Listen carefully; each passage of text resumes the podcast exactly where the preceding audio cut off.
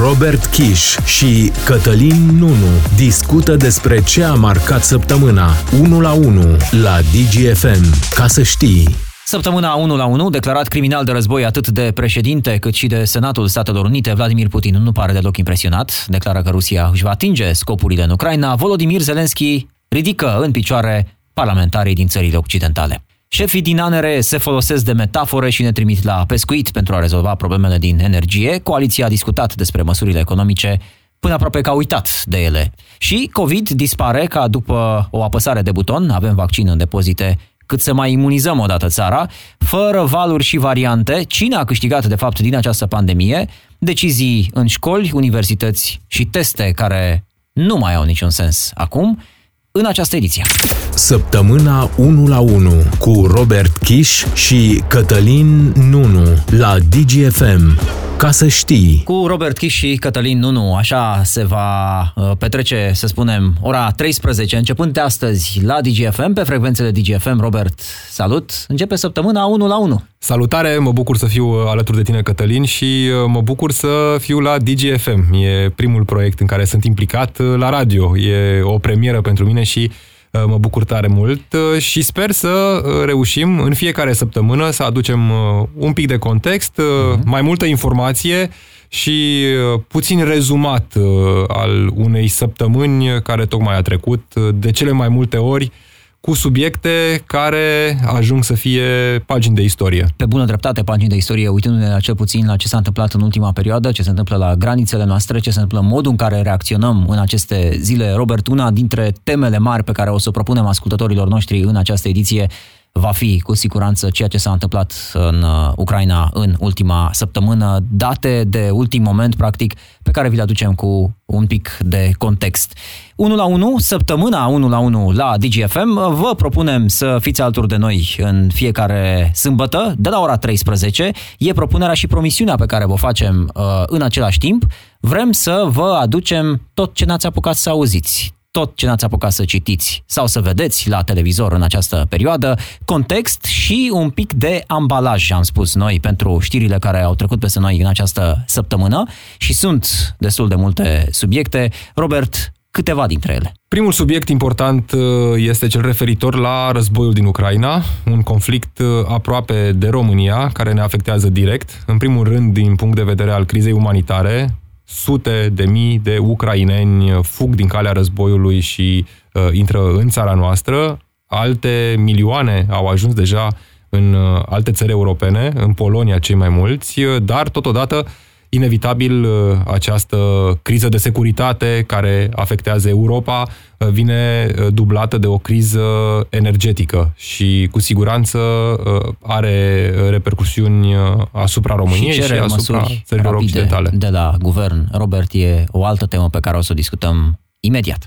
La DGFM sunt Robert Kiș și Cătălin Nunu în săptămâna 1 la 1. Ca să știi. Săptămâna 1 la 1, negocieri cu un ușor avans în Ucraina, Ucraina care rezistă în ciuda faptului că Vladimir Putin se aștepta ca în 72 de ore să supună cele mai mari dintre orașele de acolo. Un turneu al lui Volodymyr Zelensky și discursuri, un răspuns al Occidentului care întârzie, după părerea lui Volodymyr Zelensky. Pe de altă parte, veți vedea și veți înțelege că în această perioadă, pe căi poate nu neapărat văzute de fiecare dintre noi, se întâmplă lucruri în Ucraina. Sancțiuni, petrol, gaze, controverse și proteste la posturi de televiziune, așa cum nu s-au mai văzut în Rusia. Robert, hai să le uh, luăm pe rând și să discutăm în primul rând despre cât de mult au avansat sau nu, de fapt, uh, negocierile pentru pace în această poveste. Putem spune că avem o primă veste bună din moment ce discutăm despre un draft, adică uh, părțile ruso-ucrainene au discutat concret despre cum ar putea ajunge la un armistițiu, însă suntem departe de o concluzie. Nu cred că ne așteptăm ca acest conflict să se termine foarte curând. Uh, acest draft pe care uh, l-au publicat cei de la Financial Times arată că există loc de negociere, însă la cum stau acum lucrurile, greu de crezut că, de exemplu, unul dintre punctele de pe draftul respectiv, referitor la retragerea trupelor ruse din Ucraina la cele poziții pe care le aveau pe 24 februarie, adică în afara granițelor țării, va fi un punct pe care se vor înțelege foarte ușor. Și asta pentru că, foarte simplu, spunea, de exemplu, secretarul general al NATO, Mircea Joană, secretarul general adjunct, că în Ucraina, în acest moment, sunt peste 75% din toate trupele uh, ruse, din toată forța militară rusă uh, pe care o are la dispoziție Vladimir Putin. În același timp, peste 95% din trupele ruse comasate înainte de invazie la granițele Ucrainei se află în acest moment în uh, Ucraina și vedem foarte bine ce înseamnă asta. Înseamnă atacuri repetate, bombardamente asupra uh, orașelor, uh, bombardamente puternice în uh, Mariupol, care uh, inevitabil duc la un număr foarte mare de victime civile și care mm, cresc în fiecare zi uh, numărul copiilor morți. Din nefericire, deja peste 100 de copii au murit în acest conflict. Un conflict început de Rusia, o invazie uh, dictată de Vladimir Putin. Iată că se fac zeci de zile deja de când această invazie continuă în apropierea granițelor noastre. Aș mai adăuga la acest uh, tablou faptul că în aceste zile Volodymyr Zelensky reușește să mobilizeze comunitatea internațională, discursuri mobilizatoare cum nu s-au mai văzut de foarte multă vreme în uh, țările occidentale, în Parlamentul din Marea Britanie, de exemplu, din Statele Unite în Congres de această dată sau în Bundestagul uh, german, discursuri mobilizatoare pe care Volodymyr Zelensky le face după ce în același timp a făcut și un pas în spate. Anunță săptămâna aceasta că e conștient că NATO e un pas pe care nu îl va putea face uh, prea curând spre Ucraina și invers, Ucraina spre NATO. Ucraina ne e членом NATO, ми це розуміємо, ми адекватні люди. Și observăm uh, acest discurs, uh, în primul rând, discursul lui Volodymyr Zelensky adaptat pentru fiecare țară în parte. Uh, la discursul susținut în Congresul American a vorbit despre Pearl Harbor. Потрібно найбільше zgadajte Pearl Harbor. În uh, discursul uh, susținut în Bundestag uh, s-a adresat parlamentarilor germani cu elemente care țin de zidul Berlinului, de exemplu, adică își adaptează discursul și cred că o face foarte bine. În ultima perioadă, dinainte de invazia rusă, dar și mai ales după ce rușii au intrat în Ucraina, Volodymyr Zelensky și-a jucat foarte bine rolul, pentru că, știm, e un uh, actor la origine și joacă foarte bine rolul de președinte, de președinte mobilizator, de președinte care încearcă să uh, unească Occidentul împotriva Rusiei și împotriva acestei invazii în Ucraina. A reușit acest lucru pentru că sancțiunile impuse de Occident și unitatea pe care țările occidentale au arătat-o în această perioadă în a impune sancțiuni uh, Rusiei, e una la care nu cred că se aștepta nici Vladimir Putin. Totuși însă suntem uh, la câțiva pași distanță de a lua poate măsurile decisive care uh, să îl întoarcă, cine știe, pe Vladimir Putin din uh, această invazie. Discursuri, Robert, al lui, uh, ale lui Volodymyr Zelensky, care de fiecare dată se încheie cu câte o cerere, în principiu e cam aceeași. Volodymyr Zelensky în ultima perioadă face apel la liderii Occidentului, la aliații din NATO, să vină cu acel no-fly zone, să controleze practic ceea ce se întâmplă deasupra Ucrainei. Cred că ar fi util uh, celor care ne ascultă acum să explicăm de fapt ce înseamnă acest no-fly zone și de ce NATO, aliații, orice altă armată în afara Ucrainei nu poate să garanteze. Pentru că odată ce impune alianța un no-fly zone, asta înseamnă că uh, NATO e la un pas de conflict direct cu uh, Federația Rusă. Pentru că orice uh, avion ar survola cerul Ucrainei, acesta ar putea fi doborât de aliați. Din acest motiv, NATO e conștient că ar însemna o provocare majoră și că oricând țările aliate ar putea intra în conflict direct cu Federația Rusă. Au spus-o în repetate rânduri atât secretarul general al NATO, Jan Stoltenberg, cât și președintele Statelor Unite ale Americii, Joe Biden, că nu vor da curs acestei solicitări pentru că nu-și doresc escaladarea conflictului, nu-și doresc să uh, fie și mai mulți civili care mor, nu-și doresc ca acest conflict din Ucraina să se extindă și în alte țări europene. Fierbere mare între timp și în Rusia, mai ales pe fundalul acestor sancțiuni pe care Occidentul le-a dictat în ultima perioadă. magazine goale, uh, ruși care pleacă, oligarhi care își văd conturile blocate, uh, oameni din cercul de apropiație a lui Vladimir Putin care au tentația de a regândi, poate, dacă e chiar în regulă ceea ce se întâmplă în aceste zile și mai vedem ceva, gesturi de curaj, dar în jurul cărora se croșetează niște controverse în aceste zile. Robert, mă refer aici la acea jurnalistă care se pare că în prime time intră în timpul unui jurnal de știri și spune ceea ce e interzis prin lege, aproape să spui, în Rusia, faptul că suntem în mijlocul unui război și e rușine să se întâmple acest lucru. O jurnalistă care a devenit evident simbol al mișcării anti-decizie uh, pentru invadarea Ucrainei în ceea ce privește pe Vladimir Putin și apare evident și dintr-o parte și din alta tot felul de controverse cu privire la uh, dacă într-adevăr e reală această filmare, dacă într-adevăr această jurnalistă vorbește în numele celor care îl uh, contestă pe Vladimir Putin. Cine e ea și de ce e în continuare liberă într-un regim precum cel din uh, Rusia, care au adus la tăcere imediat orice fel de contestatar al lui Vladimir Putin. На встрече со своим белорусским коллегой российский премьер подчеркнул, надо усилить сотрудничество в рамках союзного государства, а на совещании в правительстве обсуждали, как сохранить... Marina Ovsianicova, despre ea este vorba, uh, din ce știm până acum, editor la uh, postul public de televiziune din Rusia, la principalul post de televiziune, uh, în timpul principalului jurnal al zilei a intrat în direct și a avut uh, o, un mesaj, un mesaj scris uh, pe care l-au putut vedea, probabil, milioane de ruși care se uitau în acel moment uh, la, la televizor. Controversat gestul, imediat după ce a avut acel moment, știm că a fost reținută pe perioada nopții, a fost interogată, a doua zi uh, am trecut printr-o perioadă în care nu se știa nimic despre situația sa. Uh, mai apoi uh, a ieșit și public și am văzut un tur făcut la televiziunile internaționale. Marina Ovsyanikova, welcome to the program. This woman is Marina Ovsyanikova, and she's our guest today from Moscow. Thank you very much for being with us.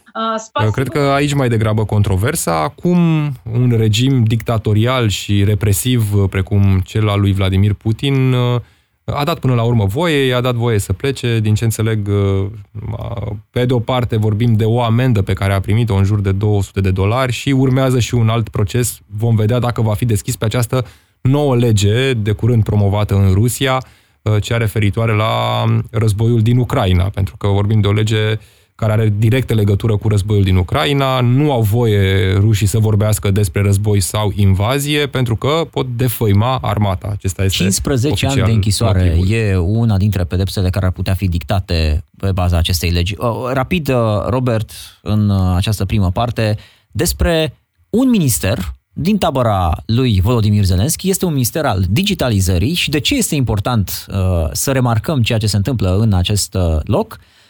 Tocmai pentru că acest ministru, uh, și o să-l cunoaștem împreună, a reușit să facă o mobilizare exemplară în ceea ce privește armate de hackeri, dar și o relație foarte bună cu cei mai mari producători de tehnologie din lume. Dintr-un colț din Ucraina, probabil într-un bunker cu o mică conexiune la internet, a reușit să ia legătura inclusiv cu Elon Musk și să aducă sateliții Starlink deasupra Ucrainei, astfel încât conexiunea la internet să rămână constantă acolo. So if you have time after the war, you're very welcome. I invite you.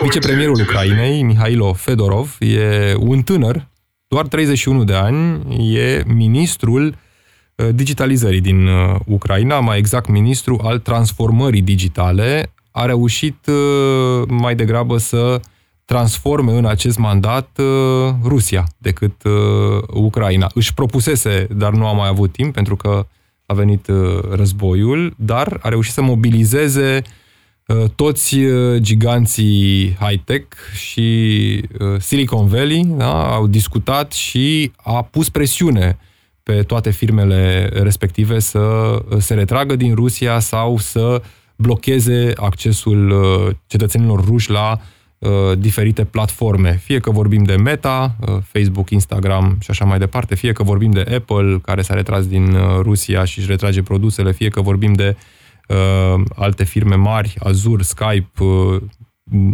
toți acești uh, giganți tehnologici au fost presați de acest ministru foarte um, Influent, aparent. influent, pentru că, dincolo de discuții, dialog și legături, uh, a pus presiune uh, constantă prin uh, mesaje transmise pe Twitter, prin uh, tot felul de uh, presiuni publice făcute uh, în acest fel. Negocierile continuă și în aceste zile în uh, criza ucraineană. Deznodământul însă pare unul uh, deocamdată cel puțin îndepărtat.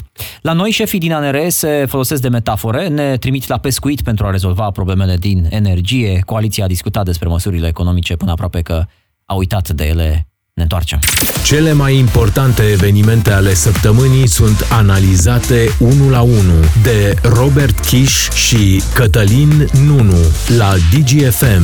Ca să știi, Criză la granițele României, dar criză înainte de a se întâmpla ce se întâmplă din nefericire în Ucraina la noi în țară, pentru că pe un fundal inflaționist cu creșteri de prețuri, măsuri economice care au întârziat, facturi la energie care practic au aruncat în aer bugetele personale și o întârziere pe care deja am trecut-o la cele obișnuite în ultima perioadă, o coaliție care tot discută despre măsuri economice până aproape că le-a pus pe pauză sau chiar a uitat de ele, deși se anunță în perioada următoare ceva vești. Șefii de la ANR s-au folosit în aceste zile de metafore, ne-au trimis la pescuit, Și metafora poate că asta înseamnă că pescuitul de fapt este uh, măs- o măsură luată de către guvern, de exemplu, de a finanța măsuri de eficiență uh, energetică. Deci, ca să înțelegem, domnule Beghe, pescarii trebuie să fie atât distribuitorii cât și consumatorii. Bineînțeles, absolut toți, absolut toți Ușor nuanțat ulterior Zoltan Noichbeghe, care este vicepreședintele ANR. Păi Putem să vorbim concret. E, e vorba, e vorba de, de finanțarea acelor măsuri de eficiență energetică prin care uh, rezultatul într-un final va fi uh, o, un consum mai redus de, de energie electrică și gaze naturale. Robert, măsuri rămase restante, dar măsuri care practic contribuie din plin la ceea ce vedem în aceste zile din punct de vedere al inflației, din punct de vedere al scăderii puterii de cumpărare, dobânzi cu care România se împrumută din străinătate. Aveam, har domnului, pe listă lucruri de făcut, dar care întârzie. Și uh, nu vedem din partea guvernanților decât bâlbe. Pe de o parte bâlbe, pe de altă parte contre, au ajuns în acel punct în care uh, partenerii de coaliție PSD și PNL uh, au început să se certe din nou, vorbesc uh, pe două limbi diferite, pe două voci diferite și atunci, desigur, nu ajută pe nimeni acest lucru. Măsurile din energie uh, au fost și ele discutate și paradiscutate, au ajuns la o concluzie în cele din urmă, dar uh, au lăsat uh, în spate câteva măsuri despre care au tot vorbit, despre care ne dădeau impresia că sunt gata să fie implementate de la TVA 0 pentru alimente, de la TVA uh, redus sau reducerea accizei la carburant, uh, tot felul de măsuri care ar fi putut uh, să ajute cetățeanul de rând, Mixul de măsuri cu care guvernul va veni va privi atât zona de energie, atât zona de uh, combustibil, dar și zona de alimente sau uh, alte produse și bunuri care pot fi afectate sau sunt afectate de uh, întreruperi pe lanțurile de aprovizionare generate în Europa. Guvernul va veni cu un, mă- cu un mix de măsuri nu neapărat fără costuri, dar care uh, au fost puse pe hold. Toată lumea așteaptă, nu știu, vara, să vedem cum o să fie. Poate va fi mai bine în vară. Nu mai avem nevoie de uh, prea mult gaz, uh, dar de electricitate, de exemplu, vom avea în continuare nevoie. De benzină vom avea în continuare nevoie. Și e ciudat, uite, uh, te uiți, de exemplu, la prețul barilului de petrol. Când crește prețul barilului de petrol, toate benzinăriile, benzinarii, da, scumpesc uh, benzina. Când scade prețul barilului, prețul benzinei și al motorinei la noi rămâne la fel. Îți pui această întrebare. De ce nu vedem și noi o reducere? Mă uitam zilele trecute care este prețul la pompă după ce a scăzut considerabil prețul barilului, undeva la 30 de dolari, a ajuns sub 100 de dolari prețul barilului de petrol. La noi uh, prețul uh, benzinei a scăzut, de exemplu, cu 5 bani, cel mult 10 bani în condițiile în care, la o creștere de uh, 5 dolari, 10 dolari a prețului uh, barilului, vedeam și noi creșteri de câte 30, 40, 50 de bani. O discuție pe care am avut-o cu uh, un reprezentant al Asociației Benzinarilor uh, Privați de la noi din țară și care ne-a explicat că în acest moment, cel puțin uitându-ne la cotațiile barilului de petrol, uh, și aici deschid o paranteză, Robert, aproape că toți am început să facem din a urmări ce se mai întâmplă cu petrolul un obicei zilnic și spunea așa, nu ar trebui să coste mai mult de 7,5 lei benzina în acest moment. Întrebare directă, domnule Tache. Cât ar trebui să coste litru de benzină 95 astăzi? Deci, Un preț real corect. Un preț real corect uh, și depinde și de zonă, 7 lei și 40 de bani și 50 de bani. 99, deci varianta mai scumpă? 7 lei și, și 70 de bani. Și totuși costă, trece chiar și de 8 lei în anumite uh, locuri. În jurul nostru, dacă ne uităm, uh, Robert, vedem că fiecare țară a reușit să facă uh, câte ceva. E și motivul pentru care uh, românii se uită cu scepticism la mesajele pe care le dau uh, guvernanții, motiv pentru care se așează liniștiți la cozi, uriașe, imense și pe fond de panică uneori, iar uh, Ministrul Energiei uh, iese și ne anunță că suntem în regulă, avem stocuri, când de fapt problema nu e cea a stocurilor, ci mai degrabă a prețului. Nu putem vorbi de lipsă de benzină și de motorină în România la stațiile, uh, la stațiile de alimentare cu carburant. Este un război hibrid și ne putem aștepta ca în această uh, perioadă să mai apară tot felul de zvonuri. Așa cum a fost și cu valuta, că nu există valută în România, există valută în România. Nu doar Ministrul Energiei, am văzut și Ministrul Agriculturii care uh, a ieșit public și a spus că nu avem probleme nici cu aprovizionarea cu ulei, nici cu alte produse necesare uh, de pe acest uh, segment, însă cred că uh, vorbim și de o problemă de credibilitate.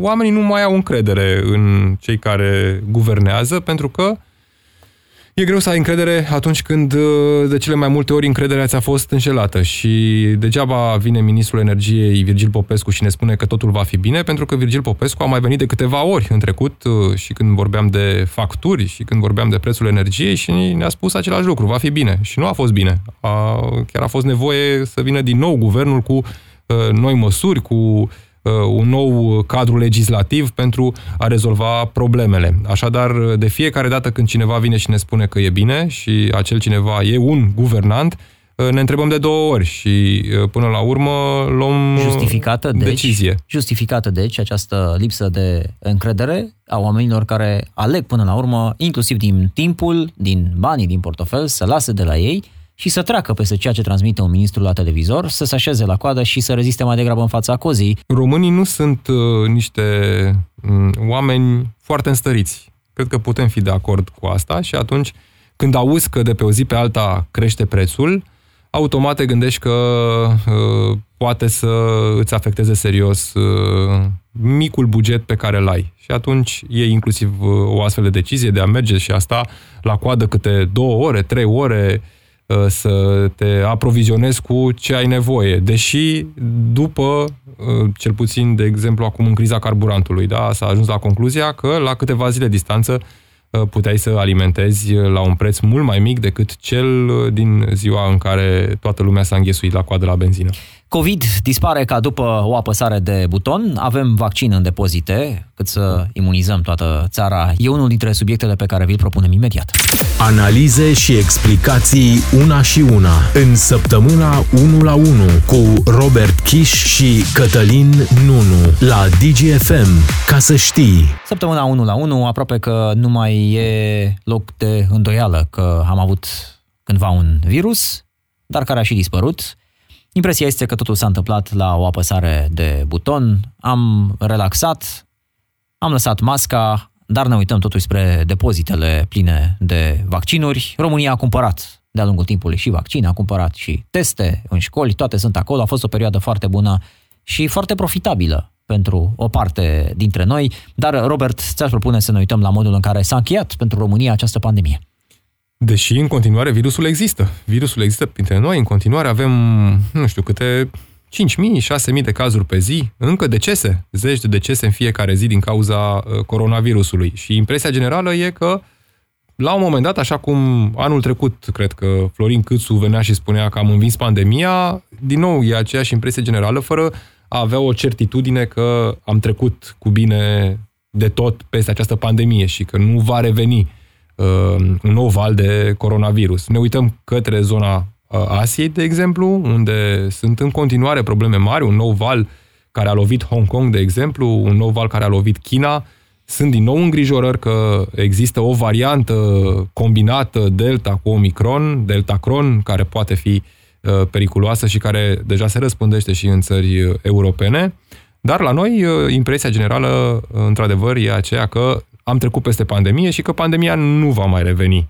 În același timp, măsurile odată relaxate vor fi greu de impus din nou. Pentru că știm bine cu câte sau cu ce s-au luptat cei care au impus aceste măsuri pentru a le pune și în aplicare. Parcă mai văzut rețeta asta, Robert Cea, în care atunci când vine vorba să ne relaxăm, ne aliniem rapid celelalte țări din jurul nostru, când era vorba de altceva, cum ar fi fost, de exemplu, un control mai uh, aspru, poate, al domeniului sănătății publice, aici mai ezitam puțin. Spuneam că în această perioadă au fost făcute comenzi în ceea ce privește dozele de vaccin, au venit, vor mai veni chiar doze de vaccin, la fel cum au fost făcute contracte bune pentru unii în ceea ce privește acele teste din școli care tot așa, ca dintr-o apăsare de buton, nu mai sunt utile sau nu mai trebuie să folosite. La fel de pe o zi pe alta s-au trezit studenții că trebuie să se întoarcă la facultate după un ordin de ministru care a decis că de astăzi se poate reveni în format fizic, deși cei mai mulți și-au planificat finalul acestui an, pentru că e vorba de chirii aici, pentru că e vorba de alte cheltuieli, și au planificat acest final de an uh, stând acasă, în online, așa cum arătau toate datele la început. Uh, cineva chiar a făcut, sau nu cineva, mulți au făcut bani frumoși de pe urma acestei pandemii, din păcate. Și mă aștept sau sper ca instituțiile statului să verifice și aceste lucruri. Uh, avem probabil în depozite, la fel cum după anul 2020, de la început de pandemie, rămâneau cu anii măștile pe care nu mai puteau să le dea mai departe pentru că le luaseră la un anumit preț, nu puteau să le revândă la alt preț sub prețul uh, de achiziție și au rămas în depozite. La fel avem acum teste pentru elevi, am comandat și au fost încheiate contracte pentru zeci de milioane de teste. Dintr-o dată nu mai e nevoie de testele respective. Nu că ar fi fost niște teste extraordinare care să ne ajute în vreun fel în controlul pandemiei uh, la nivelul unităților de învățământ.